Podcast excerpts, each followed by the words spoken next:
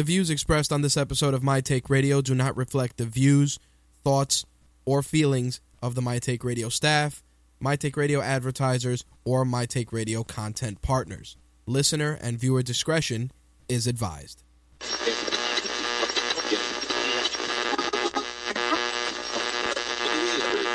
This coverage is live and uncensored, so if you have any small children present, you may want to have them leave the room.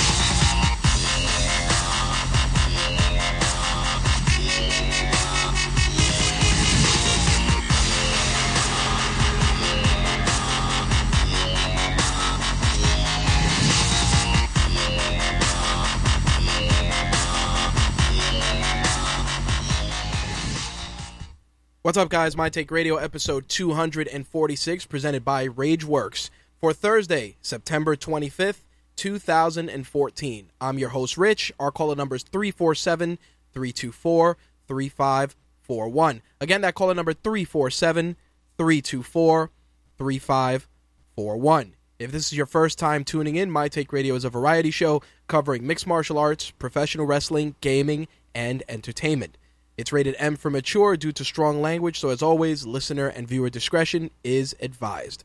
All right, so again, second show of the week, uh, second week doing the two show cycle, uh, having a blast. Last night we did uh, ga- uh, gaming, we did wrestling and MMA. Jay Santee joined us to break down Night of Champions. We also talked about Raw, uh, the MMA news for the week, including what happened with Vanderlei Silva. I'm actually working on a piece uh, showcasing some of my favorite Vanderlei Silva fights, which I'm really pumped to share with you guys.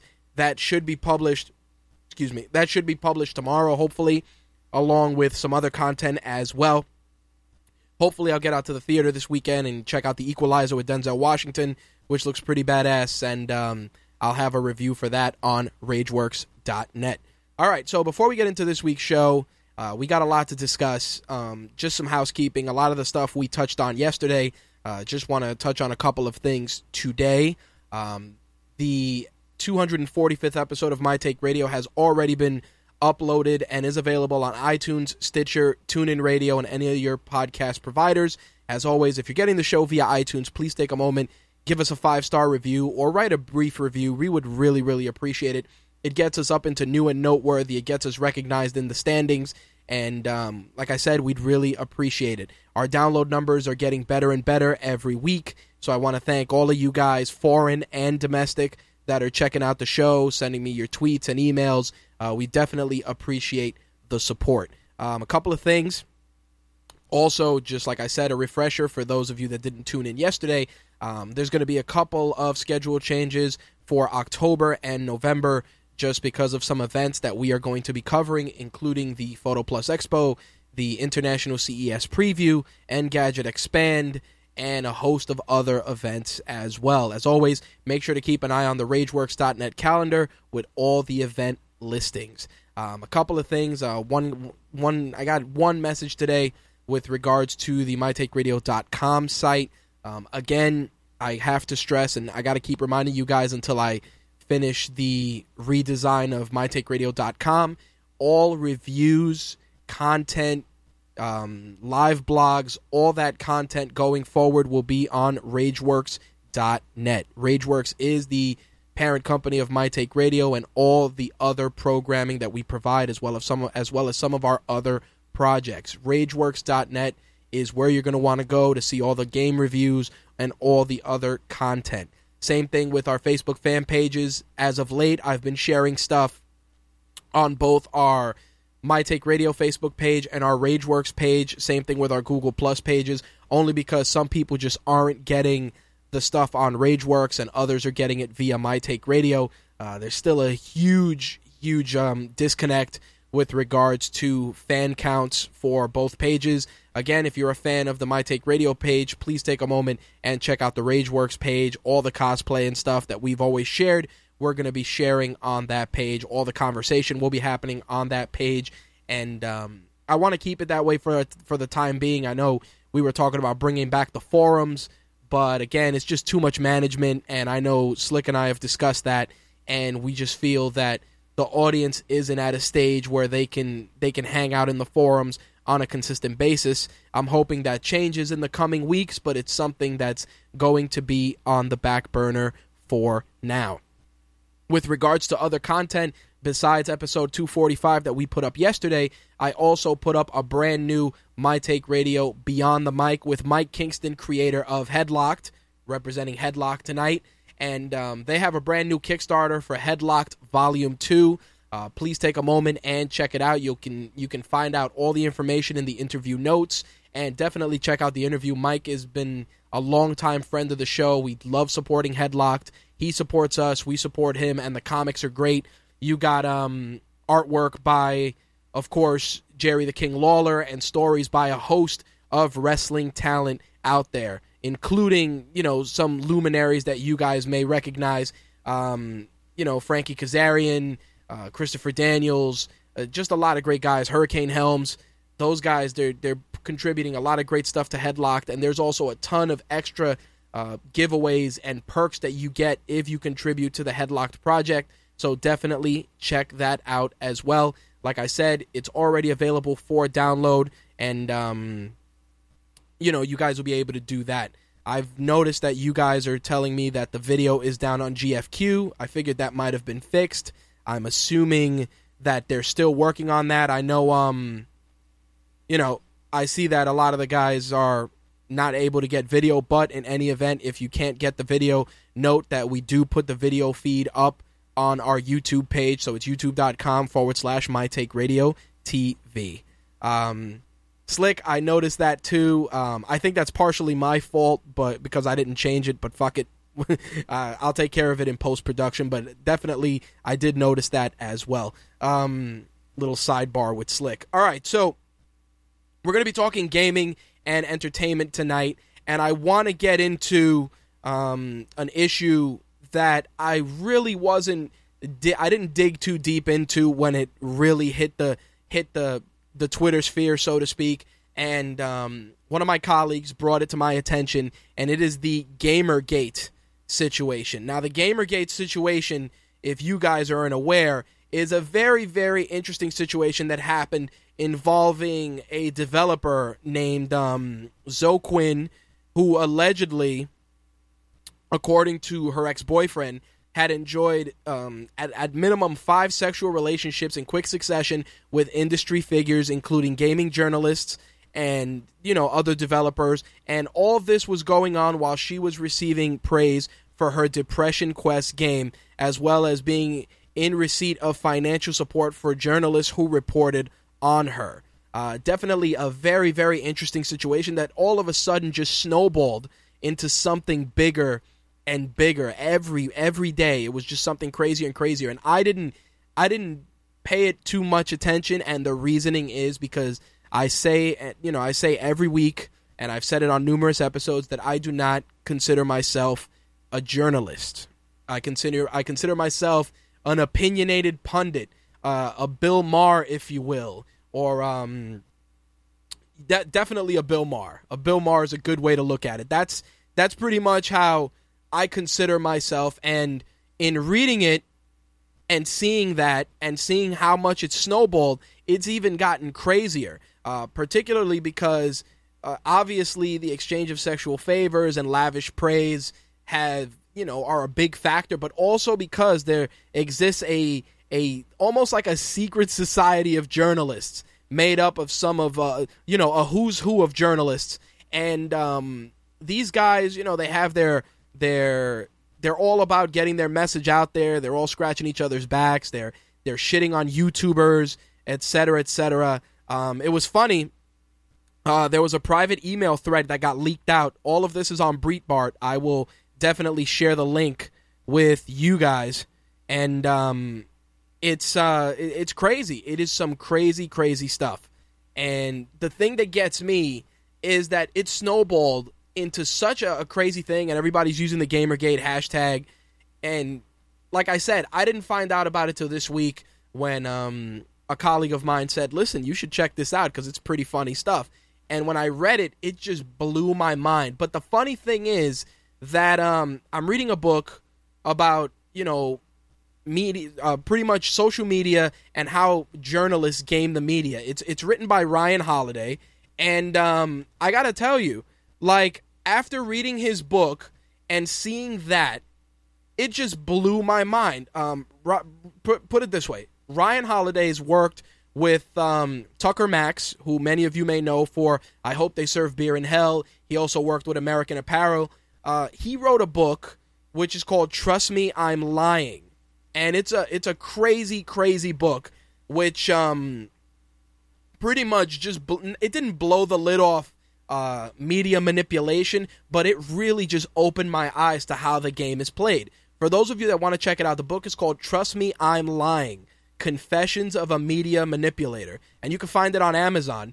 And the, like I said, the crazy thing about this is that some of the stuff that he talked about, the spread of misinformation, it really was like like Project Mayhem from Fight Club. It was so insane, so crazy that you know, when I read when I read the full scope of Gamergate, I just I wasn't shocked, but I didn't know that there was such a an underlying subculture among professional journalists. And before I get into the, the gaming segment, I kind of want to touch on that a little bit. And I actually want to share this, not so much for you guys, the listeners, but for those of you that are looking to get into, you know, running your own website, reporting on the industry, sharing news, etc., etc. Listen, everybody's going to give you the old story that oh, you got to get the stuff out there quick, you got to get the stuff out there fast, and that's that's fine, you know, if that's what you're trying to do. But if you're just trying to carve out a niche and be unique, then do yourselves a favor, utilize your own voice, your own delivery. Uh, take a moment, pick up an AP style book, learn, you know, improve your writing, have genuine opinions, and just try to contribute as best as possible. That's how I see it. A lot of people they want to jump in, they want to automatically get 10,000 hits a day on their site, 100,000 hits, they want to monetize immediately, they want to fly to all these events, but the funny thing about it is that all of that requires a lot of work a lot of work.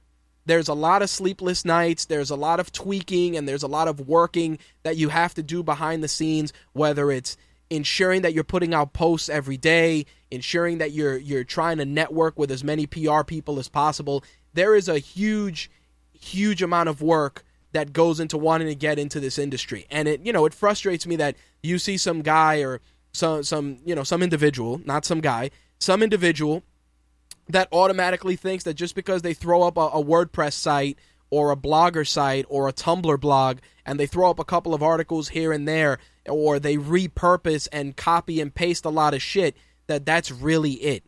It's not.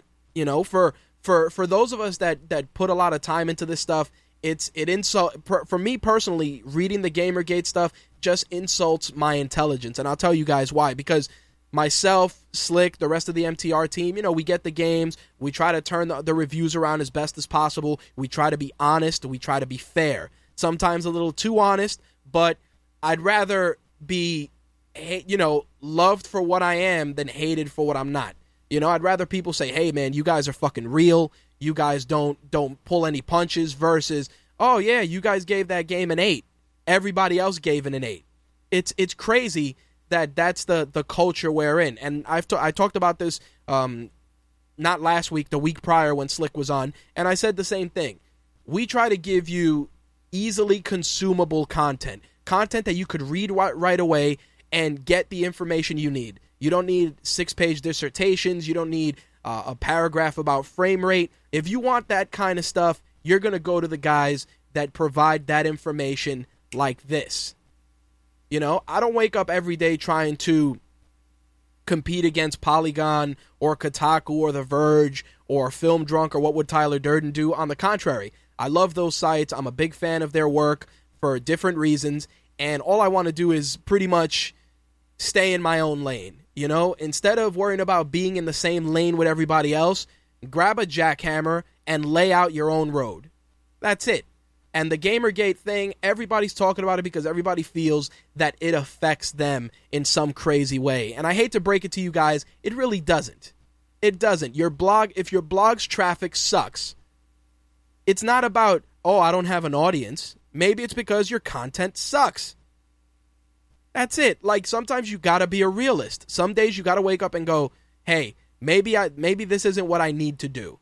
Or you got to keep working at it. You know, it's not about it's not about falling it, it, you know, it's like the old Bruce Lee saying, "I fear the man that practices one kick 10,000 times than the guy that knows 10,000 kicks." It's true. I'd rather be known for one thing than be known for a whole bunch of stuff and be broke. That's it. I'd rather be known for one thing, be good at it, and be known for it. Like there's too much of that. I've seen I've seen guys, and I'm not gonna shit on nobody, but I've seen guys, they start off running X gaming website, and then all of a sudden the gaming website morphs into um, an MMA site, and then it morphs into a toy site, then it morphs into a wrestling site. Before you know it, you know, a thousand people are pretty much sharing opinions that aren't even opinions. It's just copy and pasted stuff. It's insanity.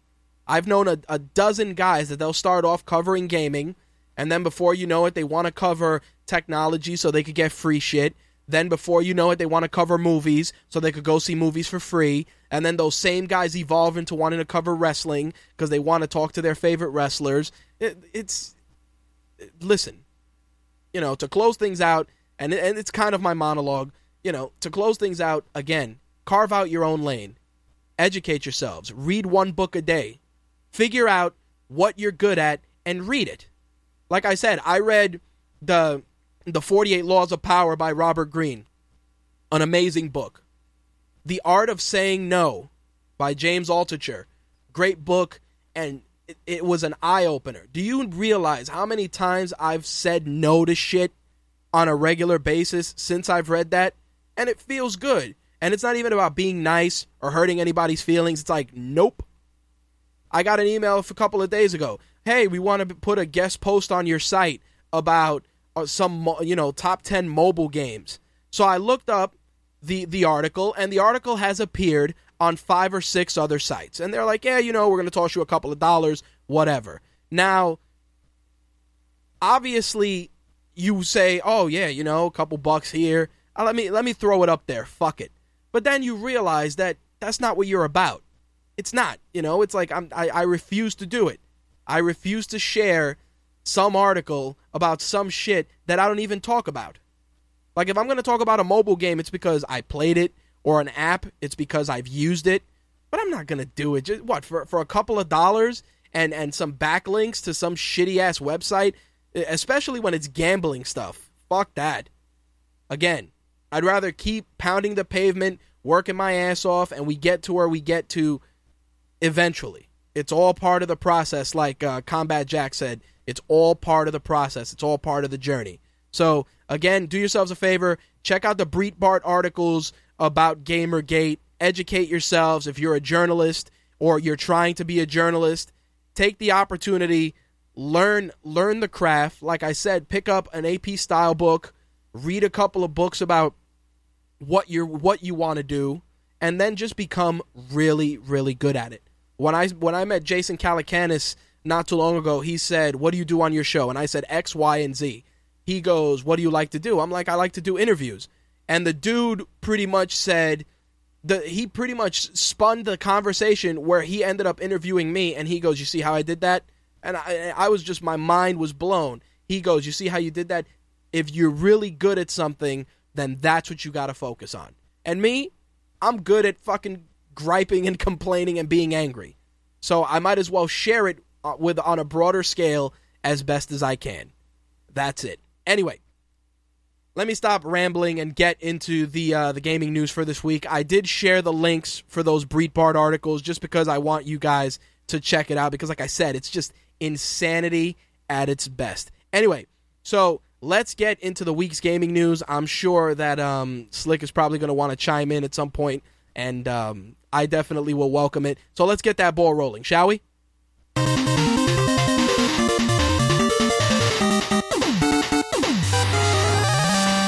So crazy as it may be, you know, gaming has been very I don't even want to say that gaming's been quiet, but gaming has kind of been building up to like a crescendo. Just gradually one good game here, one solid game there, one, you know, one decent game here, and then once November rolls around, it's just all hell breaks loose. You got 5 or 6, you know, AAA titles. You only got a, a check, you know, two checks in November that you got to use for Christmas shopping. You're just ripping your hair out. You're praying to the retail gods that Black Friday strikes and every game you want is $20 so that you can get them all at once. And the funny thing about this is that, you know, Destiny, I've been seeing a lot of people putting out brand new Destiny reviews and they're just heaping praise on the game, which is funny because it goes back to the conversation that we had uh, not too long ago and it was about that same thing you know just people rushing to judgment and then these people have to either republish their reviews updated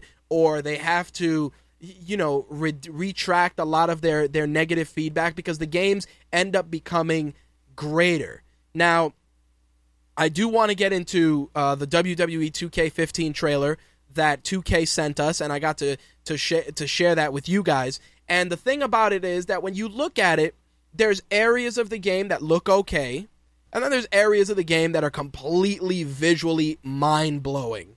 And when I saw it, I said to myself, you know, I have a feeling that most of the stuff that they're using is a combination of cutscene and current generation graphics. Now, the reason I said that is because you can see the differences in certain in certain sequences. I mean, when I shared screenshots from the trailer, you can see that like uh, Bray Wyatt's beard was very, very detailed. Meanwhile, when Daniel Bryan was on top of the turnbuckle, it looked it didn't look washed out, but it did not look as crisp as some of the other screenshots. Now, thinking about that and seeing that, I said to myself, you know what? I'll, I'll accept the delay on this game because if it's the it's the first jump to next gen, it's definitely something that they want to get right. Uh, they actually held a, uh, an event today, 2K, at the WWE Performance Center, and they announced that Adrian Neville, Sami Zayn, and Bo Dallas are actually going to be in WWE 2K15. Now, obviously, Bo Dallas being on the main roster is a, is is no big deal, and his inclusion in the game really shouldn't shock anyone.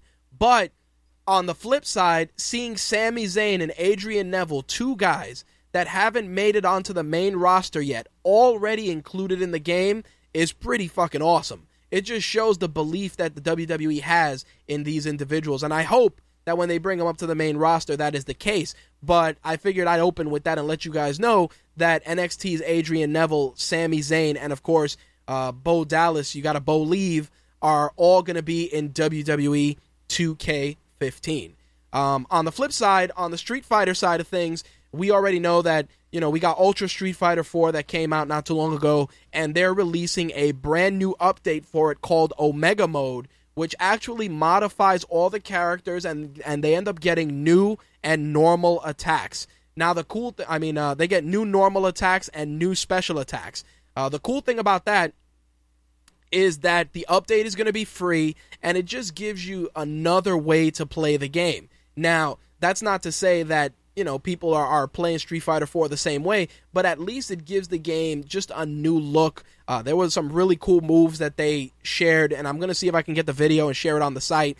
Uh, just different attack patterns, and in essence, they extended the shelf life. Definitely, I agree with that, Slick, and that's fine. You know, I'm a, I'm a, I love Street Fighter. I've pretty much, I pretty much own every Street Fighter incarnation, um, including Street Fighter EX. I know um, a couple of guys asked me when I'm going to start streaming again. Uh, maybe I'll stream this weekend. I'm thinking maybe we'll throw on some Street Fighter EX plus Alpha or um, one of the other retro games, maybe some WrestleFest, even though we did that for the Blast from the Past on YouTube.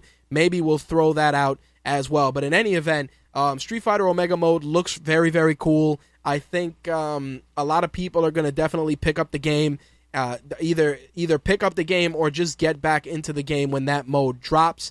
As of right now, there's no specific release date, but I'm sure if anything, we will get it before the year is out. If not, um, definitely early part of 2015 because that's an update that changes the game and you want to extend the shelf life of it because obviously for the competitive gaming season, um, especially for Evo and stuff like that, you're going to want to have a little fun with that mode. Again, be on the lookout for the Street Fighter Omega mode patch um, on you know Xbox 360, PlayStation 3, and of course on the PC as well. I see that Slick shared the video. Thank you for that, Slick. I appreciate it.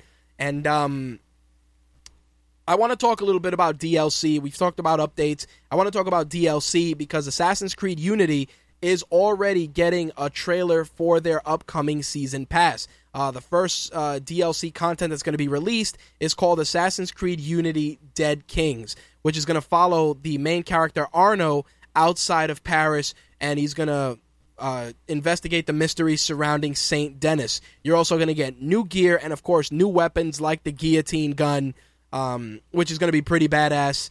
I think that um, also they're releasing a standalone game called Assassin's Creed Chronicles China, which will be exclusive for those with the season pass. So, of course, Ubisoft going out of their way to ensure that people are picking up that season pass when Assassin's Creed comes out. I have no problem with that. Um, as always, season season passes have uh, I have a love hate relationship with them depending on the game and what they add to it. Most times, I end up just waiting for an ultimate edition of the game that includes all the season pass stuff in it. Other times, you know, I, I, I do break down and buy the season pass. But in any event, if you are an Assassin's Creed fan and you want to get in on it, the season pass is going to run you twenty nine ninety nine, and it's going to be released in early 2015. Assassin's Creed Unity will be released on PlayStation 4, Xbox One, and PC on November 13th. All right, so if you are using Xbox Live, uh, Xbox Live Gold, you know that you get free games every month. Same thing with PlayStation Plus. October is going to have some really great games. If you're interested, you're going to get Battlefield Bad Company, and you're also going to get one of my favorites, Darksiders 2. And if you have the Xbox One, you're going to be getting Chariot for free. So, Chariot's going to be available on Xbox One starting October 1st. Battlefield Bad Company will be available between October 1st and 15th on the Xbox 360. Darksiders 2 is going to be available from October 16th through the 31st for Halloween. Also, uh, right now, you if you haven't, make sure to take advantage and download Super Time Force on Xbox One and Halo Reach on Xbox 360. Those are the games for September's games with gold. So make sure to pick that up if you have not already. On the Nintendo side of things, those of you that are uh, supporters of the Wii U Virtual Console, you're going to want to pick up two classics uh, from the Castlevania series that are available um, Castlevania Dracula X, and of course, Castlevania Circle of the Moon, which will be available on the Wii U Virtual Console on October 2nd and October 9th. So you'll be able to pick that up. Uh, one of the things, uh, Castlevania Dracula X is one of those games that everybody talks about. It's a game I never got a chance to play. Uh, some people say that you know they've remastered it, and it's kind of flow. It's kind of gone under the radar for me. I haven't played a Castlevania game in a couple of years, so um, you know I, I'm a little bummed I don't have a Wii U to pick that up. But if you do have a Virtual Console, definitely make it a point to pick up Dracula X or Castlevania Circle of the Moon. All right, so while we're on the subject of Nintendo, you guys know that last week we were talking about Watch Dogs coming to the Wii U.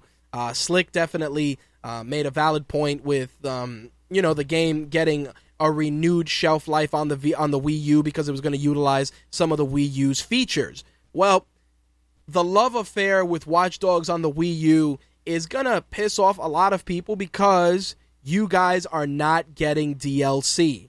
So if you went and you are jonesing to pick up Watch Dogs on the Wii U, guess what you're not getting? DLC. Ubisoft confirmed on the, on Twitter that Watch Dogs DLC Bad Blood will not be available on the Wii U. See, it's situations and incidents like this that really make people apprehensive about supporting the Wii U console. Obviously, first party games from Nintendo are going to get all the love, but it, bums me out that companies like Ubisoft and and other companies are just not throwing their support behind the system. The Wii U is not a weak system.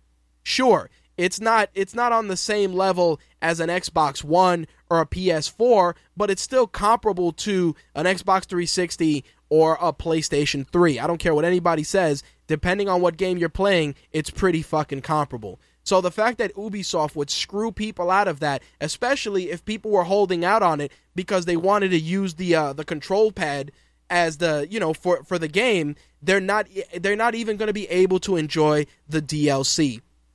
I think it's poor form from Ubisoft, and it just continues to reinforce the fact that Nintendo is pretty much the red-headed stepchild of gaming when it comes to third-party developers. It's truly unfortunate because, like I've said, the Wii U definitely is is getting a lot of great games, and Slick just said in the chat, Watch Dogs would be extra awesome with the tablet. So why would you shortchange people that made the investment to buy the game on that system? It boggles my fucking mind, guys. It really does. But hey, what can you do? You can't stop Ubisoft. They um you know, they did what they had to do. They they committed to getting the game on the Wii U. They did that. So they just expect you to be happy with that and and keep your mouth shut. It is what it is, folks. Uh, you know, I just report the shit. That's it. All right, so in a in a in a big boost for professional gaming, MLG is actually opening up an arena of their own in Columbus, Ohio. Uh, Major League Gaming said that they're going to be opening this arena. It's going to be a 14,000 square foot venue with stadium seating where hundreds of spectators can watch tournaments live. Uh, both players and teams participating in these contests won't be distracted by outside cheers thanks to soundproof booths. So, uh, very cool uh, developments from MLG. They're saying that the Columbus Arena will offer visitors an enthralling experience of the pro circuit events in a more intimate setting. In addition to that, there are also rumors that they're going to be opening an MLG gaming arena in China in 2017. Now, as crazy as this sounds, professional gaming or esports, depending on who you speak to, is really getting into its own. I've seen Evo events, I've seen um, you know League of Legends events that are just amazing. Dota, uh, these these events, there's so many people, so many spectators. There, it's a brand new revenue stream. It's a brand new demographic that you can reach, and all you're doing is you're setting up TVs and consoles. There's minimal overhead. You got vendors selling all their stuff. You got companies actually partnering up to offer exclusive stuff. So we're we're going beyond the cons and we're going beyond the small events and we're getting into um, real professional venues dedicated to to pro gaming. And I think it's an interesting market that I think is going to be very very successful. I mean, I know a lot of people they actually make the trip out to Evo just to sometimes they spectate, sometimes they compete, but still it's a crazy event. And I wouldn't be shocked if esports or Major League Gaming decided to open up a venue like that here in New York City, especially because you know, gaming here in New York City, uh, you know, they do a lot of stuff in Times Square, they do a lot of stuff in Midtown. There's countless events. Uh, a lot of companies have their offices here in New York. So, I wouldn't be shocked if we get a venue like that here in the near future as well. But if you live in Ohio, you can definitely go check that out when it opens. Um, with regards to China, China getting a, a professional gaming arena, you're going to have guys pretty much dying in there. You know, those guys that play those marathon gaming sessions because the, they're on a separate. Uh, the Chinese and Korean gamers are on a whole other level when it comes to gaming. But like I said, it's pretty cool. It's nice to see that the that the genre of gaming is not is not just associated with violence or you know sexism or any of that other bullshit and there's actually big strides major strides being done to turn it into a bigger medium than it is so definitely kudos to the crew at mlg for that uh, slick says by the time we are old farts. Gaming will be televised sports entertainment. You know what's crazy, Slick? You're not wrong. you are not wrong in the least. It definitely is something that's um that's gonna happen.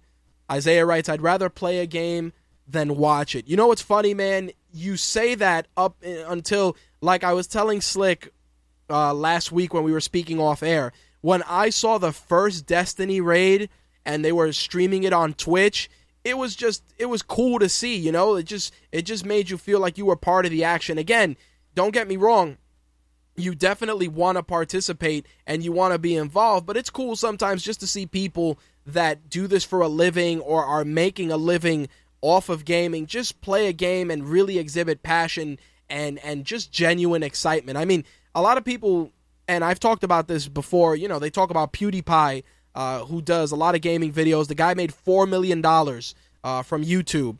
The you know, people watch his videos and the, whether you love the videos or you hate the videos, you can't knock the guy's passion. He really enjoys it, and fuck it, you're making $4 million playing games. There's no problem with that. I have zero issue with that. Regardless of whether you know you're a YouTube comment uh, a, a commenter on YouTube and you, and you hate the guy's videos, you cannot knock the guy's hustle. It takes a lot of work to to you know play the games, edit them, make them interesting, be enough of an engaging personality for people to tune in shit, when I've streamed games, I'm happy if I get 10 or 15 people on Twitch watching me play a game. And that was even before I got the setup I got now. You know, it was just it was just pretty cool like, oh wow, there's 10 people that genuinely are listening to my bullshit ass commentary and are actually enjoying the game that I'm playing. And again, I played, you know, Aliens vs Predator the arcade because I have a MAME cabinet in my uh, my old Xbox. You know, stuff like that, WrestleFest, um, Street Fighter Alpha, uh, Dreamcast. Played a lot of Dreamcast stuff. It's it's insane, you know. Isaiah says it's cool, but I'd still rather play. I really hate those YouTube stars who stream. PewDiePie is funny though. You know what's funny about that? I, like I said, I can't even knock the guy. Even if the guy made shitty videos, as soon as you see that the guy made $4 million off YouTube, my opinion is invalid. It's like if you go to the guy and you go, Yeah, you're not funny he pretty much can give you the Tony Stark answer. You know, billionaire, philanthropist, playboy. You know, he could just be like, you know, millionaire, gamer, and I do it for fun. You know, like like I like you can't even clown guys like that. And it's funny because a lot of people they're like, "Yo, fuck that guy, man. I do better videos than him." Do you? Where's your million dollars? Like this is what I'm saying. That instead of spending time, "Yo, man, fuck that guy," or "This streamer, he sucks," if you can do it better, then do it better. There, there's plenty of shows I've listened to that, and I try not to listen to stuff that covers the same things I do. But occasionally I do, and I'll be like, "Damn, you know, these guys, their audio sucks," or "How the how the hell are these guys so popular?" You know, I do the same shit, and then I realize, fuck it, stay in my own lane, build my own shit. We'll get there eventually. But seriously, that there's um PewDiePie, $4 million. There's a girl, she does makeup tutorials. She made like $2 million. She got sued by the, by the RIAA for using licensed music. And the um, the artist whose music she was using actually th- said he supported her and didn't mind. But of course, the RIAA that saw that she was making a couple million, and they decided, oh well, if you're making a couple million, then you're gonna you're gonna pony up that cash. So uh, again, you know, instead of instead of complaining or or you know going onto a YouTube video and shitting on that person, realize that that person's probably working three times harder than you are. Even PewDiePie, you know, you look at his videos, you may not think they're all that, but there's work involved between streaming and coding, editing, uh, all that shit, and a lot of that stuff is self-taught. Nobody's learning that shit in school, and if they are, more power to them. But I figured I would share that with you, especially like I said, the MLG stuff is very very cool. Um, let me switch gears for a second. It's been a long time, and I and I I want to pose this question to you guys before I get into this story. What was the last good Dragon Ball Z game that any of you played? And I know a lot of you guys have played your fair share, but I'm curious, which was the last Dragon Ball Z game that you played that you genuinely enjoyed? I probably, for me, it'll probably be some of the stuff on Super Famicom, the cartridge the cartridge games. Um, Dragon Ball GT Final Bout was fucking terrible, but I played that game as soon as I played it. I, as soon as it came out, I bought it, and it was funny because when the game got discontinued, I remember selling the PlayStation disc on eBay for like 300 bucks, which was insane at the time. This was after I had learned how to um, back up my PlayStation 1 games. Yeah, that's that's the term. After I learned how to back them up, I sold the original and um, made about 150 $200 from it. And the crazy thing is that after that, I made it a point to try and find every Japanese Dragon Ball game on PlayStation 1 and PlayStation 2, and I ended up buying most of them. And as of late, the last couple of Dragon Ball Z games that have come out just have not been good. Either because they're not they're not fun to play or the control scheme is very crazy. It's just it's just not as enjoyable as I'd like. So it was funny because Dragon uh, Bando, uh, Bandai Namco announced a brand new Dragon Ball Z game called Dragon Ball Z Xenoverse, which is um, going to expand on a lot of the stories. But the cool thing is that you're going to be able to build your own customizable character, including the ability to go Super Saiyan. So if Slick decides to create himself in the game and he wants to be a Saiyan that goes level 4 and it'll be like the first African American Super Saiyan, that can be done. It is going to happen. Um, they showed it at Tokyo Game Show and basically you'll be able to customize your character's race, gender, head, weight, and costumes. Meaning that if you choose to create a female Super Saiyan, you can do so. It's pretty badass. I think uh, the concept looks pretty cool. Um, the video that they showed, I'm going to share it on RageWorks.net, was very impressive. I mean, Slick, if you want to pull it up, uh, definitely check it out. It's Dragon Ball Z Xenoverse, X E N O V E R S E. Um, again, the concept very cool, but it's all going to come down to control and if they're going to move a lot of units. The Dragon Ball Z games always are enjoyed by a very very small niche. I feel, but I personally do enjoy playing them. And I, like I said, I own a lot of the PS2 stuff, uh, some old PS1 games. I used to when I, I had my Super Nintendo, I used to buy the Famicom cartridges, and it was funny because the Famicom cartridges, the Super Famicom cartridges, excuse me, didn't fit in the Super Nintendo. So what you had to do, and I learned this when I worked in the video game store, is you turn the cartridge, you take a drill, and you put it over the screws, and you run the the drill so that you can create the grooves to actually insert the game into your Super Nintendo. So you know it was a nice ghetto hack. Uh, I knew countless guys that would come in and sell their Dragon Ball Z cartridges, and we'd we'd have to pay them a decent amount of money. I know. I remember my boss. He used to. Uh, guys would come in with Dragon Ball Z games, and they'd get you know 20 25 dollars, thirty dollars for cartridges, just because they were incredibly limited, and they always sold. Most of the time, they sold to me, but um, that's a that's a separate story. But again, it, it's definitely cool that they're doing something different with Dragon Ball Z. Like I said, you'll be able to play as a female Super Saiyan. You'd be able you'll be able to create your own, and um, it's I, I think it's going to be pretty cool. Again, I want to see the controls. The graphics obviously are going to look good. Um, for those of you that are looking to pick this game up, Dragon Ball Z Xenoverse will be released on PlayStation 3, PlayStation 4, Windows PC via Steam, Xbox 360, and Xbox One. Allegedly, there will be a beta version that's going to be released on the PlayStation 3 sooner rather than later. Don't quote me on it until I get further information. But in any event, I definitely feel that that's going to be a game worth checking out.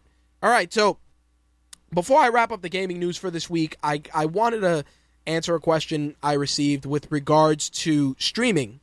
And um, the question was, you know, what are you using to stream and, and what are you doing uh, what gear are you using? And I want to break it down because I know a lot of people may want to get into streaming um, for different reasons. Obviously, the next gen consoles have the streaming built in, and you can use that whether it's on PlayStation 4 or Xbox One if you choose. You can record video clips if you choose, but those doing it that way, you require the camera and all the stuff, and it's it's fine. But what about other consoles? What about PS3? What about Xbox 360? Uh, your Dreamcast, etc. So I use an Elgato uh, Elgato Game Capture HD. And the cool thing is that this that, that that particular version that I this particular version that I use comes with a um you know the Xbox 360 HDMI that you can plug in that way. Then it comes with a special cable to plug in your PS3 that you can use. You're not you can't run your PS3 directly through HDMI unless you go and you find a certain type of splitter on Amazon that will allow you to use HDMI to uh, uh, via capture. If you want to deal with that aggravation, you can, but the success rate is going to vary. So, if you want to do it, you can either use the Elgato Game Capture HD or what Slick uses. Slick uses the Live Gamer Portable, uh, both very very solid.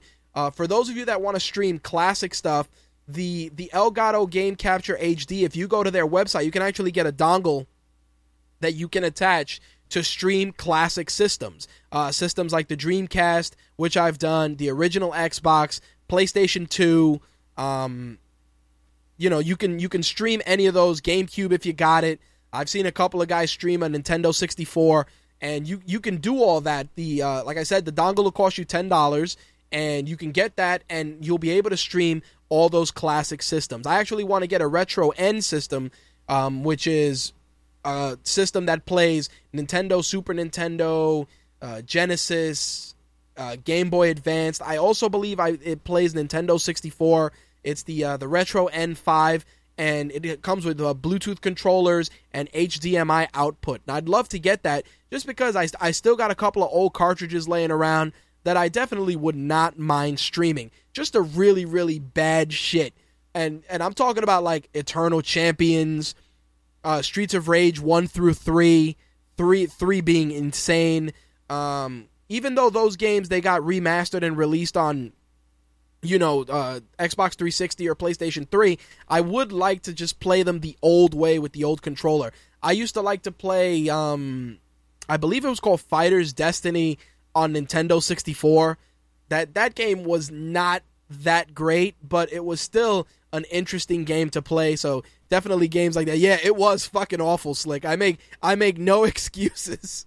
I make no excuses for that game, but still, you know, you pick that up. Maybe Killer Instinct 2 and, and streaming stuff like that. Like I said, I, I do that with most of the other classic consoles. Like I said, with the Elgato Game Capture HD. Now, the way you set it up is HDMI in from um, HDMI in on the game capture gets whatever in input you want to use, Xbox 360, etc. You output it out to your receiver or your TV directly, and then obviously it's powered via USB to your computer or laptop. In my case, I have a 50 foot USB cable that I run directly from the Elgato all the way to my tower because my tower is the the the main system that does the show. So I use that to stream. Now, obviously, there's other ways. Um, a buddy of mine, he actually picked up one of those uh, Dell slash Alienware X51 computer towers, which look like they. It almost looks like an Xbox One. So he has that in his home theater, and he actually, he, I think he bought it off of Craigslist for like 500 bucks, 400 bucks. Uh, very, very solid system, and he just has his Elgato plug directly into that, and he uses that to stream, and then he has his separate computer for video editing in another room. You can do that as well. You can build a streaming machine, but if you don't want to do that, just get a decent a decent USB cable, um, a good extender. Go to Monoprice and pick it up, and you'll be able to do that. Uh, I hope that answers your question. That's Phil that sent it in. Um, again, if you got any other questions, drop me a line, mtrhost at mytakeradio.com. I'll gladly try and share my setup with you and walk you through it. Again, results may vary. My setup is unique given the placement of all my gear. Obviously, for those of you that have gear closer or better laptops, etc., definitely you're going to want to do it a little differently. Now, with regards to commentary, me, I use a 25 foot mic cable, and I have this mic um, on a desktop mount, and I use that to do any commentary. Uh, the Elgato software allows you to do the commentary right in within the software itself, and you can do that. Otherwise, you can pick up a mixer, a small mixer, nothing as crazy as what we use on the show. You can do that and you can run I believe you run the the audio out into the mixer and then you plug your mic in and this will allow people to hear the party chat if you're in a party chat plus your commentary as well. Again, results may vary. Definitely um, Reddit is a good is a good source for this. They have um, uh, they have dedicated subreddits to streaming. Uh, that's one of the best places that you can find all the resources. But again, if you need anything directly and I can help, drop me a line, mtrhost at mytakeradio.com. All right, that's going to wrap up the gaming for this week. Like I said, things have been a little quiet. We got to get into some entertainment news, so let's get that ball rolling, shall we?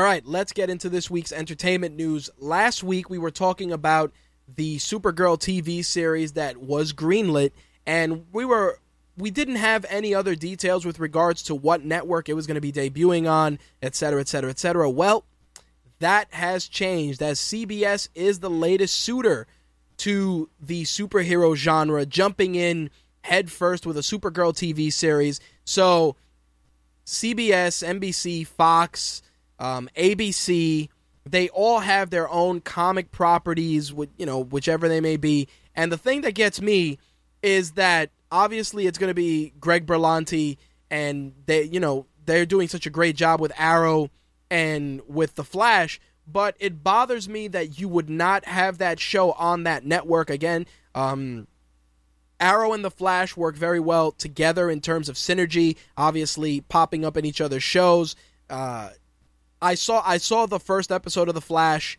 I'm not going to tell you how, but I did, and um, looks incredibly promising. I mean, Arrow was is tremendous and continues to impress every week. I'm not sure CBS is as well versed for for comic book properties as say you know FX or even even the CW just because getting into that you run the risk of you know just really, really hurting a character.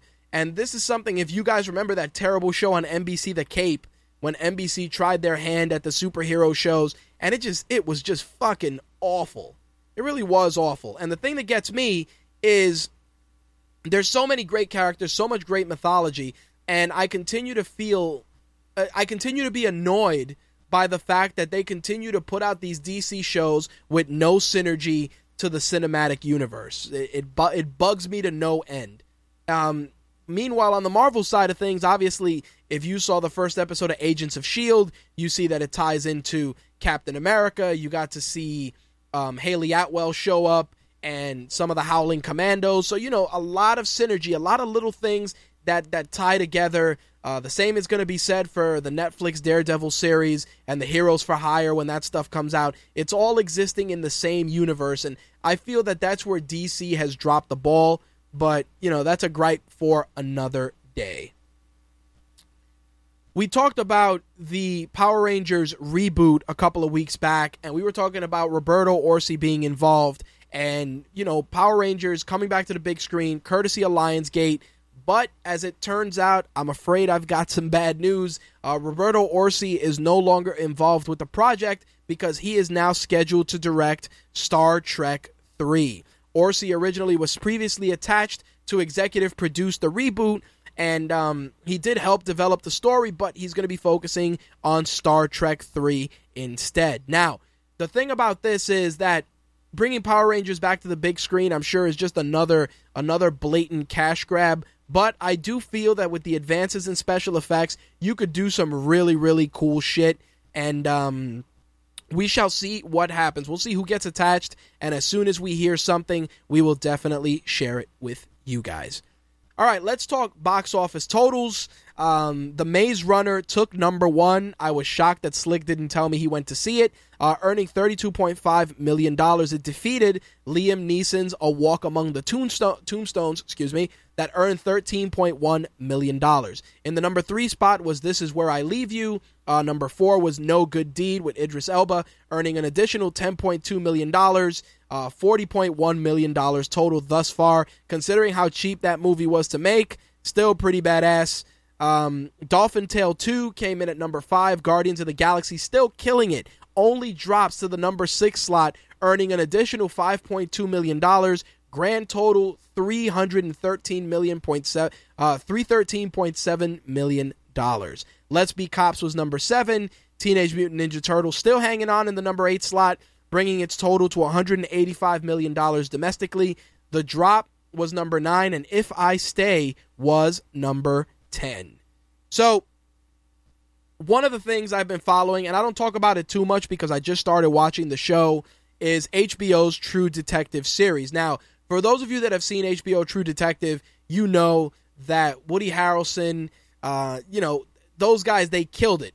They fucking killed it. Um, the thing that gets me is, uh, you know, I really liked Woody Harrelson in that.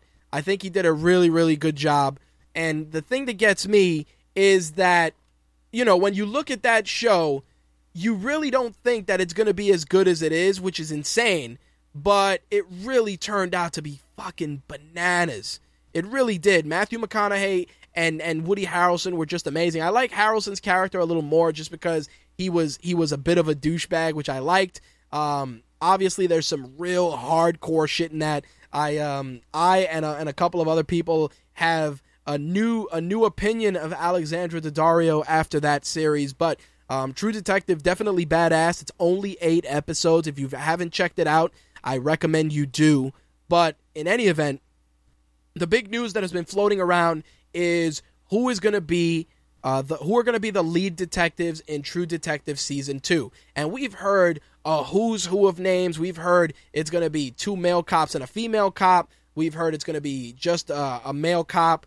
Other times I've heard that it's going to be two women, etc. It's been it's been a huge story, and I haven't really touched on it because every day that a rumor comes out, another rumor takes its place that just pretty much um, crushes the rumor from the previous day. That's pretty much how it's been. So it's like Monday, it's going to be exactly. Slick said two dogs and a giraffe. Exactly. Monday, it's two dogs and a giraffe.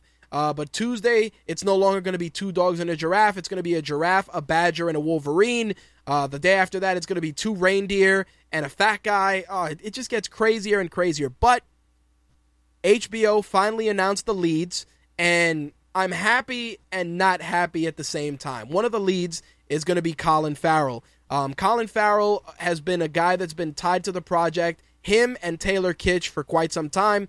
Colin Farrell gets the go to be in True Detective Season 2, and he will be working alongside, get this, Vince Vaughn. Now, I have a love hate relationship with Vince Vaughn, uh, particularly because he plays the same fucking guy in everything, the same deadpan douchebag guy that he plays in every other fucking show. So you got to step your game up. Like True Detective is on a whole other level, whole other level. You know, Colin Farrell is is a, is a good actor. If you give him great material, he is uh, he is tremendous. I mean, he's got his fair share of duds too. But like, um, In Bruges is one of one of my favorites. Uh, you know, it's a mob flick. He was he was really badass in that. Um, I liked them. I liked him in, in, as Bullseye and Daredevil. As much as people hated the movie, I felt Colin Farrell was pretty badass as Bullseye. Um, I liked him in SWAT. He was good in SWAT. He had a really uh, great cast in that movie. You know, Sam Jackson, Jeremy Renner, a lot of good actors in that flick. LL Cool J. It, this is the thing. If you give him a decent plot, I even liked Alexander, even though Alexander, if you watch it more than a handful of times, you realize how fucking pretentious that fucking movie was. But still, Colin Farrell, no problem. Vince Vaughn. Vince Vaughn is a tough pill to swallow, especially because, like I said, he plays the same fucking thing in everything, and that that's my big concern. But we'll see what happens. Um, you know, like I said, I think there's one more actress. Well, they're gonna have an actress as well in there, so it's gonna be two ma- two male leads and a female lead. Uh, the rumor right now is Rachel McAdams, which I don't know. I kind of feel she's a little cutesy to be in that role. Um, you know the uh, the chick from oh man, what was the the lead the the girl the young lady that was the lead in the Osama bin Laden movie? What the hell is her name? Uh, Chastain, Jessica Chastain. A lot of people were saying that Jessica Chastain was going to be the shoe in um, to be in True Detective. Obviously, like I said, that rumor got swept under the rug. Now all signs are pointing to Rachel McAdams. Slick also informed me that Guardians of the Galaxy is scheduled to arrive on Blu ray in December, so definitely get your wallets ready to pick up what is sure to be an amazing transfer. I also found out that there's a, a, special transfer of Transformers 4 that has IMAX remastering according to the box art. I don't know how true that is. I got to find out what the deal is because you know, I got a 3D TV, 240 hertz and I just I just want my eyes to literally burn out of their head with uh, the really really awesome transfer for Transformers 4. But that's uh, that's a story for another day. All right, so we talked about the Deadpool movie last week. Excuse me. The Deadpool movie was uh, you know, met with a lot of positive response. Everybody was excited. Ryan Reynolds is involved. It got greenlit. We're all hype. Well, this is probably going to upset a lot of you because the uh, superhero hype is reporting that 20th Century Fox is aiming for a PG 13 rating for Deadpool. I kid you not. They're looking to go PG 13 for Deadpool. Yeah. So, all that excitement, all that hype that we had for Deadpool, yeah, you could just toss that shit out the window with PG 13. And I've, I've said this before Marvel and Disney need to create a Marvel Knights imprint, a darker imprint to put out those those characters like Blade and the Punisher and Deadpool, even Wolverine, you know, those darker, more violent characters. If you're trying to ensure that that these characters get the big screen treatment, then you have to give them the big screen treatment exactly the way that they deserve to be treated. A PG 13 Deadpool, I mean, don't get me wrong, Deadpool in the comics, he's got a lot of sophomore humor, but there's a lot of, you know, there's a lot of there's a lot of stuff in there that that's questionable, you know? And and even though you you mute out a lot of the curses and stuff or whatever the case may be in the comics, you still want to have some fun with it. You know, you want to you want to have a film that doesn't take itself seriously but is is true to the character's roots.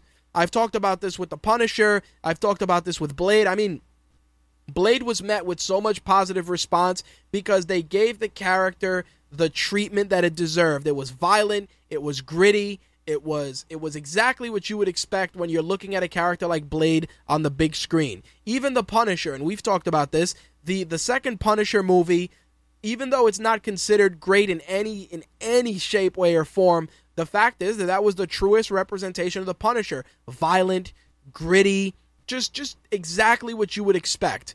Um, you know, making Deadpool PG-13 is just a recipe for disaster. And people are like, yeah, but X-Men Origins Wolverine and um, the second Wolverine film were okay as PG-13 movies and it's funny because X-Men Origins Wolverine while I enjoyed it, now that I watch it I realize how much shit they went through to make Wolverine a shadow of his former self. If you watch the unrated version of the Wolverine, it is a far better fucking movie. James Mangold did a great job with that film and you guys would do are doing yourselves a disservice if you haven't seen the unrated Wolverine cut. Do yourselves a favor and check it out. It's better. It has a little, you know, uh, some some blood, uh, you know, just all the stuff that you would expect when Wolverine is on the big screen. The um the Wolverine cut, the unrated cut, was definitely uh, pretty badass. So definitely check it out if you haven't. All right, so I want to talk about Batman versus Superman because there was an Easter egg that I didn't even know was an Easter egg until it was proven recently. And this is pretty badass. According to um, Schmoes Knows podcast, that actually broke this this story. I kind of want to talk about it because if you guys remember in the Man of Steel when Superman was saving everybody on the oil rig, the oil rig exploded, he landed in the ocean, and then he ended up back on the shore. Now, according to what they've said, um, and this is pretty crazy, they said that if you watch that scene, you'll see that there are whales circling Superman when he fell into the ocean. And that allegedly the whales were sent by Aquaman to make sure he was okay. So, a lot of websites are acknowledging this, and according to what they're saying, um, they, you know, the the sources that Schmoes know spoke to actually acknowledged that that is legit. So take that for what it's worth. I mean, there's a lot of great Easter eggs in a lot of these movies, but I did not expect that at all. I actually rewatched Man of Steel and I'm like, oh shit, the whales were really there. It was pretty badass. For those of you that don't know, Aquaman is scheduled to show up in Batman vs. Superman Dawn of Justice, and he will be played by uh, Jason Momoa. So you pretty much have uh, Khal Aquaman Drogo, who is allegedly going to have a surfer look to him. So Definitely not the blonde and very pretty Aquaman that you guys see in the books. Something a little more gritty, a little more dark. Yeah, pretty much Roman Reigns is Aquaman. Roman Reigns is also Khal Drogo, who is also Jason Momoa. They're all the same guy. Mark Wahlberg is really John Cena. you you guys know the deal, but I really can't believe that that Easter egg snuck by me because you know what it is? It's a blink and you missed it type of moment. Same thing with um if you saw the Incredible Hulk, the deleted scene where Bruce Banner is going to commit suicide, when the Incredible Hulk causes the avalanche, if you freeze the frame, you actually see Captain America frozen in the ice, which is really fucking cool. Like, there's so many great things. Uh, the Punisher and Amazing Spider Man 2. Um, obviously, the Wayne Enterprises satellite in Man of Steel, the LexCorp trucks. There's so many great Easter eggs, but that one, the Aquaman shit, I would never have thought of that. Ever. And again, you know, I, even though the, everybody's confirming that that's legit, I don't know, man. It's you know, it's a little, it's a little weird. It's definitely a little weird, you know, but still, uh, pretty badass for sure. Definitely something that that I would not have expected. I recommend you guys check out Man of Steel again, and you can see the scene for yourself. So, in some Marvel news, Bryan Singer is heading back to the director's chair to direct X Men Apocalypse. Now, if you guys remember, Bryan Singer was dealing with some legal issues that I almost thought were going to prevent him from being involved in X Men Apocalypse, but studios like fucking money.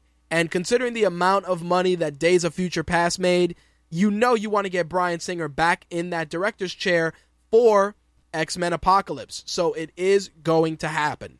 There you have it, folks. Uh, obviously, the focus is going to utilize the focus of the film will be on the first class team of characters. So, based on that, they're allegedly going to recast Storm, Cyclops, and Jean Grey because allegedly this part of the film is supposed to take place in the 80s. So, based on that, uh, the X Men will square off with Apocalypse in the 80s, and they're going to be utilizing the first class uh, versions of the X Men. I don't know uh, how that's going to work, but obviously, with the exception of Hugh Jackman, who obviously never ages, you know, um, that's what they're going to go with. Of course, Slick says, mind you, Apocalypse first appeared in the '90s, dude. It, yeah, we know, we know what the deal is, man. we know what the, de- you know, Hollywood is to take as many fucking liberties as possible. Uh, you know, this is one of the things I like when when Slick is in there. That that Slick is gonna come out and just be like, "No, motherfuckers, facts, facts. This is the way shit was." And and and you know, I I love that because it's true. You don't you don't think about it. You don't think about it, but Slick says, and he corrected himself. He said Apocalypse first appeared July 1986. So there you have it. Either way, still pretty badass. You know, they're they're gonna recast Cyclops, Jean Grey, and Storm, of course, the first thing that everybody said is if you're going to cast Storm, it's got to be Lupita Nyong'o. And as soon as I read it, I'm like, really? That's the first fucking name you came up with because she's young and she's African American and she's, you know, she's like the hot actress right now. Sure, why not? But um that's a that's a first name that everybody spit out immediately. Oh, Lupita Nyong'o can play Storm in X Men First Class. I'm like, come the fuck on. How about you? You wait. You wait a little bit. The movie hasn't even started uh, going into production, and everybody's talking about Lupita Nyong'o playing fucking Storm. Let's not fuel rumors that do not exist yet. Seriously. Um, in any event, the only guy who I know is a constant is going to be Hugh Jackman. From what I've heard, X Men Apocalypse and the third Wolverine film will be his final role, his final two, uh, his final two films as Wolverine. So you know, who knows? Maybe they'll recast him down the road. I think Hugh Jackman has done a great job as Wolverine. I it, it always bothers me though that Wolverine is pretty fucking tall because we all know in the comics Wolverine is fucking short. He is. One of the reasons why I've always liked to to you know dress as Wolverine for Halloween when I was younger is because Wolverine is short. You know, it definitely works. Plus, I have uh, some pretty pronounced canines much like Wolverine has in the comics. So obviously, he is definitely a little lighter than I am. But I always felt that you know he's one of the few characters that I like to uh, to dress up as for Halloween because you know the stature was there, the size was there. Um, you know, it is what it is. But um, and you know, yeah, and the Ultimates Wolverine is not short. It's true. I, it, that is true. Uh, only in the regular Marvel universe. Which, um, by the way, the uh, the Death of Wolverine comic is surprisingly badass. I'm gonna try and see if I if I can review them. I got to step up my comic reviews. But um, Death of Wolverine is a pretty badass comic. Just saying. All right, so Batista is in the news this week. Batista, as you know, is riding the incredible wave of success from Guardians of the Galaxy, and his WWE future is un you know is pretty much uncertain. But he's gone on record saying that he would like to do one last match at WrestleMania 31 and maybe use that as his farewell tour and retire, which is pretty cool. You know, I respect Batista, man. No, no harm in that and um, he's actually scheduled to be in a brand new movie called Bus 657. Um, according to Deadline, he will be starring alongside Jeffrey Dean Morgan, Kate Bosworth, and Gina Carano. Also in that film is Robert De Niro. Now, the plot of the film is a pretty standard action thriller plot. Um, Jeffrey Dean Morgan plays a father who, along with his co-worker, rob a casino in order to pl- to pay for medical expenses for uh, Jeffrey Dean Morgan's daughter's character. They hijack two full buses full of people, and of course, the plot goes astray. Robert De Niro will be playing the casino owner. Kate Bosworth will be playing the daughter, and Gina Carano is going to be playing a cop that is pursuing the hijacked buses. Uh, pretty pretty solid plot. Um, again, you know, another another film for Batista. It's um, th- that's a that's a good analogy. Isaiah says John Q meets Speed. Yeah, Pretty much. I um again my my faith in Batista as an actor has changed a bit after his work in Guardians of the Galaxy, but he does have a couple of duds under his belt.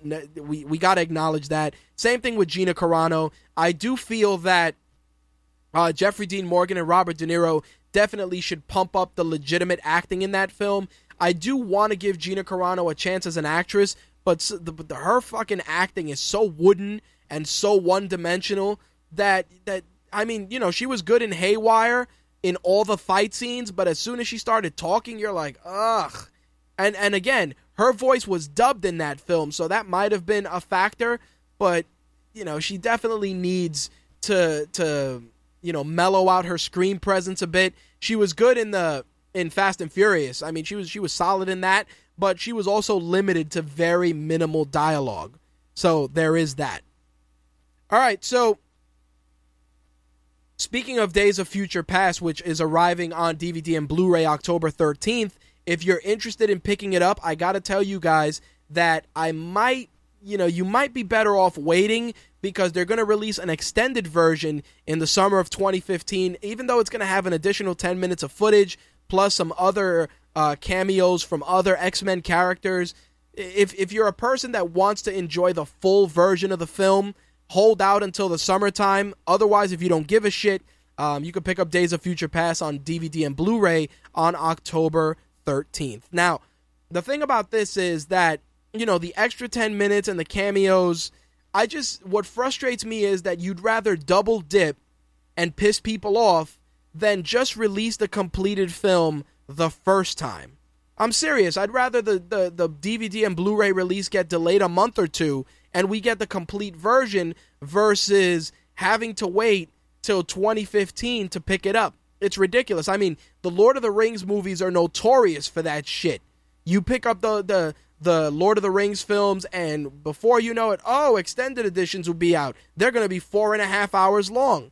Fuck you. Oh, you spent $25 on that Blu ray? Go fuck yourself. Like, that's pretty much what Hollywood does. It bothers me to no end, especially with the Hobbit films which, you know, I bought the extended editions of Lord of the Rings because I waited for them to be on sale on Black Friday because I had already bought them two other times. Once on DVD, uh, the extended editions on DVD. Then when the, the, the movies came out on Blu ray, I waited for the extended editions and then I just waited till Black Friday because fuck Peter Jackson with that shit. Because seriously, it's insane. Excuse me, double dipping, triple dipping. It's it's it's insanity. And then what happens is you get pissed off, and then you don't want to buy any of them until there's a definitive set. It happens all the time, and and the Hobbit films are the biggest offenders, the biggest offenders. And it's crazy now that we're going to start seeing that with with the Marvel movies as well, at least on the Fox side of things. I mean, don't get me wrong, the Star Wars movies are guilty of that to a degree, but you know, it's not yeah, we might have a double dip, but it's not going to be that crazy. That's all I'm saying. So, we got some what the fuck movie news for this week. Uh, it's been a while, and um, this next bit of news is a little crazy because this involves a movie that is old as hell. This movie is from 1985. Now, if you don't know this movie, IMDb is your friend. You guys may know because it pretty much made Val Kilmer a household name. That movie is Real Genius. Now, Real Genius, if you don't remember, was um, about a, a, guy played by Val Kilmer who was just a brilliant guy, but also a fucking troublemaker. He was he was a, pretty much a lunatic, but extremely gifted, extremely smart. And the funny thing about that movie is they used to always give it on Channel 11. I think I've only seen about 25 minutes of that movie. Now, here's the crazy thing. They want to bring this to to the small screen. They want to put it on TV and turn it into a single camera workplace sitcom. You see how crazy this is? They want to take Real Genius, the film from 1985, and they want to turn it into a single camera workplace sitcom similar to The Office.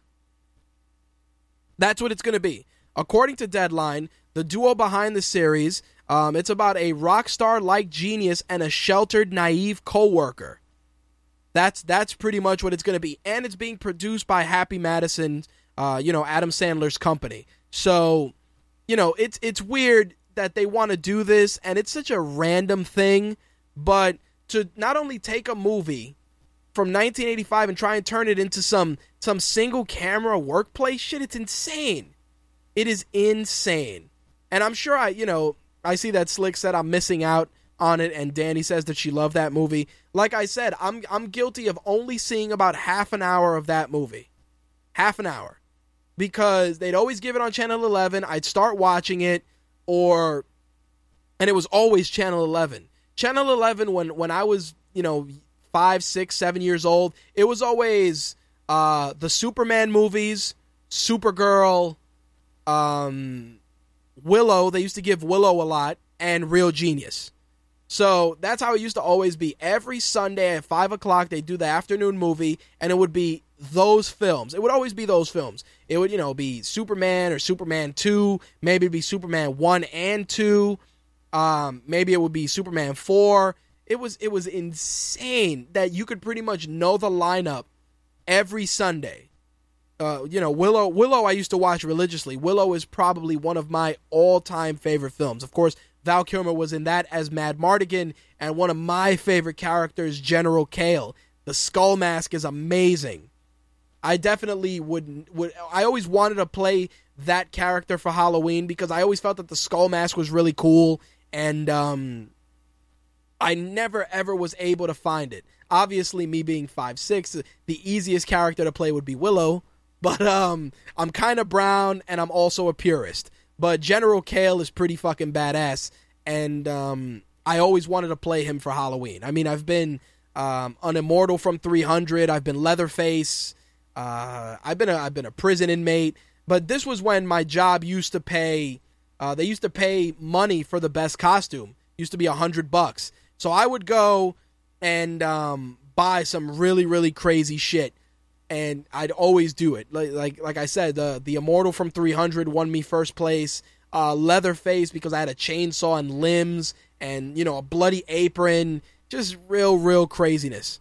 Uh, you know, it's it's one of those things where you know the, the, the small things. Now that I'm in a smaller office, we don't do any of that stuff, so I don't spend money on costumes anymore. But don't don't get me wrong, I did want to get a Bane mask to do the show as Bane last year. So, you know, I still I still can have some fun with that. I think uh, maybe this year for Halloween, uh, Halloween falls on a Friday, but maybe Wednesday and Thursday I'll have some masks of some craziness, uh, and we'll have a little fun with that this year. We'll see what happens.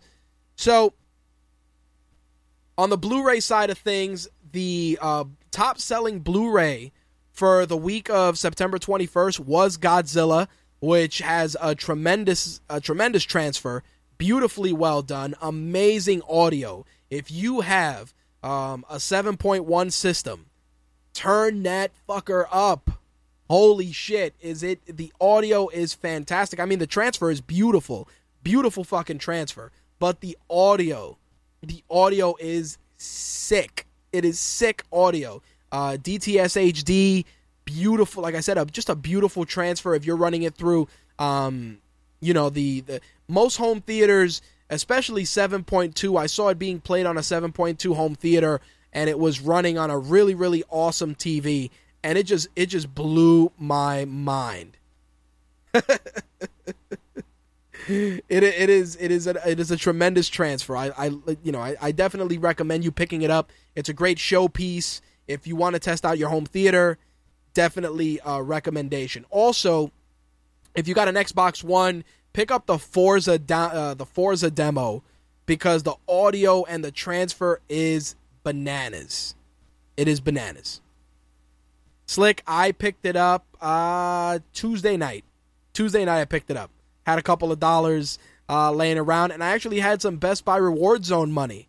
Had a uh, ten dollars in Reward Zone, knocked the knocked the uh, the uh, it knocked it down to twelve dollars, and um, that was it. And the reason is just because a lot of a lot of Blu-rays came out at once, and I was just like, shit, you know.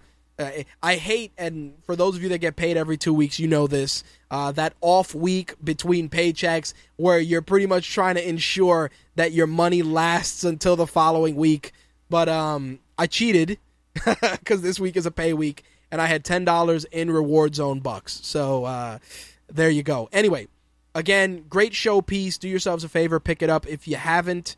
Um, I also got to say that Captain America and the Winter Soldier is another amazing transfer. Uh, very very well done. Another great showpiece.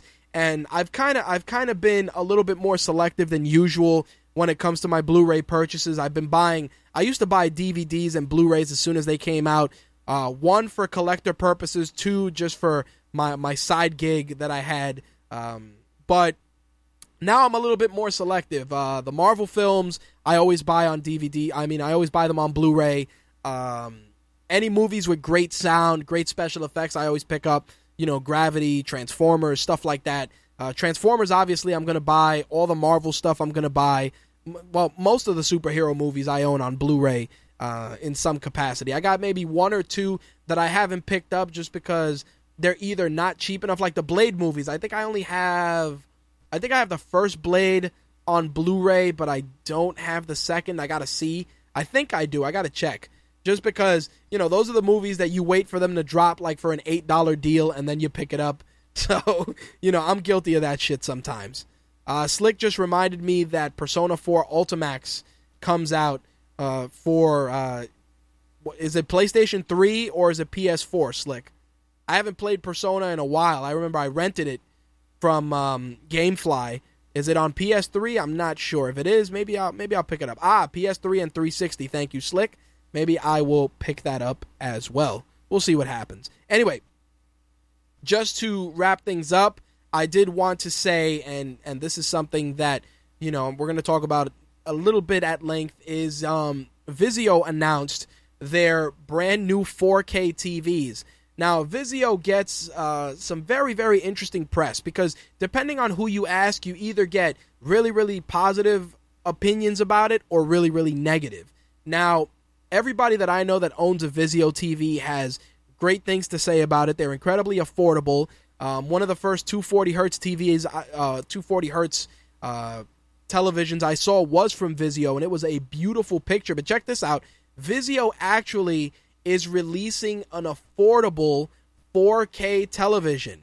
It is going to be a thousand dollars. I kid you not. Uh, Vizio's 4K TV. I'm going to uh, break down the specs and it's it's insane. It, it is really really crazy. I mean, obviously the jump to 4K is still a ways off because obviously we don't have the 4K Blu-rays yet, but that's going to be happening next month. In any event, let me let me school you guys. So Vizio is going to be releasing 4K TVs starting at $1,000. Uh, the 50 inch P Series Ultra HD TV is going to be $1,000. The 55 inch is going to be 1400 The 60 inch is going to be 1700 The 65 inch is going to be 2200 And the 70 inch is going to be 2500 It is insane. So they're going to start at a $1,000 50 inch model. And um, you know, LG actually introduced some 4Ks also starting at a thousand, but that was a 40 inch version. 50 inch 4K TV for a grand. Uh, this is the Vizio P series, and if you're interested in picking one up, uh, you can actually pre-order it today on Vizio, or I believe they also have it available for pre-order on Amazon, uh, Best Buy, Target, and Walmart, which are also scheduled to get them. Uh, it's pretty fucking crazy. I know that people are unsure of making the jump to 4K, especially after 3D. But think about this: it is a, a Vizio's a, a solid brand. Don't let the name, don't let the fact that they sell it in Costco or BJ's turn you off because they make some really solid displays. And um, I have to admit, a 4K TV for a thousand dollars is awfully fucking tempting. It really is fucking tempting because the the TV I have is a 46, and I paid I, I got it from Sony at a huge discount. I think I paid uh, eleven hundred dollars for a forty six inch. It's a um, two forty hertz uh, that goes to four eighty. Uh, it has three D capabilities, and like I said, I paid I paid about eleven hundred for it. Uh, zero percent interest, all that all that beautiful stuff. They gave me two pairs of free glasses. So the fact that I'm that there's a TV that's bigger than my TV and is 4K for a grand is pretty fucking serious. Pretty serious. So if you're in the market for a TV, and this is something that usually happens around uh, Super Bowl week, um, where they put out some really good deals, maybe you might want to hold out and bag a 4K TV for a grand, a 50 inch TV. I'd put that shit in my fucking room. I don't give a shit. And still, even a 70 inch TV for $2,500, it's it's insane because if you go into the Sony style store now, 4K TVs are up there into the the $3,500 range, uh, the the four grand range, depending on which size you're getting. And now Vizio just fucking undercut everybody with a thousand dollar TV. Again, a 50 inch TV.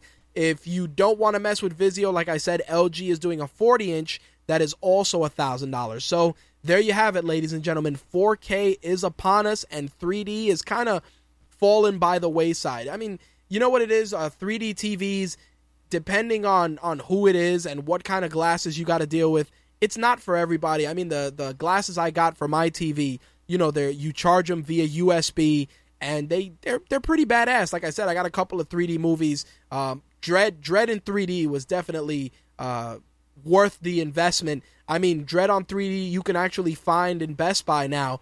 I believe for 10 bucks it was on sale, 15 bucks and it's a it's a great showpiece if you want to showcase a 3D television if you're interested in that. So, with that said, uh, Vizio's P series televisions MSRP thousand dollars for a 50 inch, all the way up to 2,500 for a 70 inch.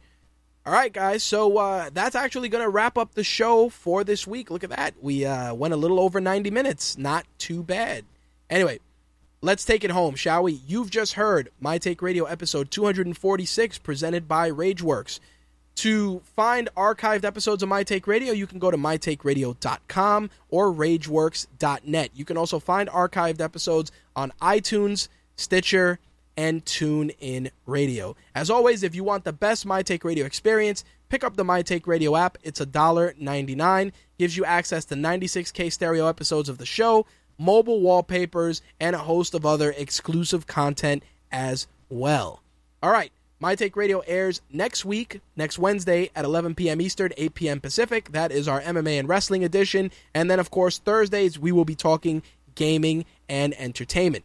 If you want to keep up with MTR via social media, you can find us on Twitter, Facebook, Google, and Pinterest. Same thing with Rageworks. You can find us on Facebook, Google, and Pinterest as well. If you want to get the video episodes, you can find them on youtube.com forward slash My Take Radio TV Also, you can head over to youtube.com forward slash official Rageworks for all of our Rageworks content as well. Starting with My Take Radio episode 250, we will start adding it on our Rageworks YouTube channel in addition. So there you have it, guys. That is going to wrap up the show for this week.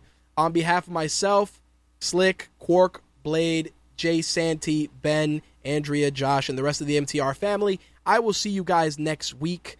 That's it. Let's get the hell out of here, shall we? Peace. I'm rich! That's all, folks. I did say that I was not going to play outro music uh, for for this episode and was just going to add it in post. But uh, you know what can I do? I'm a fucking sucker. Anyway, uh, Tetris Crimea um, from ocremix.org. The artist is Sir underscore Nuts N U T S Sir underscore Nuts. Uh, Tetris Crimea um, available on ocremix.org.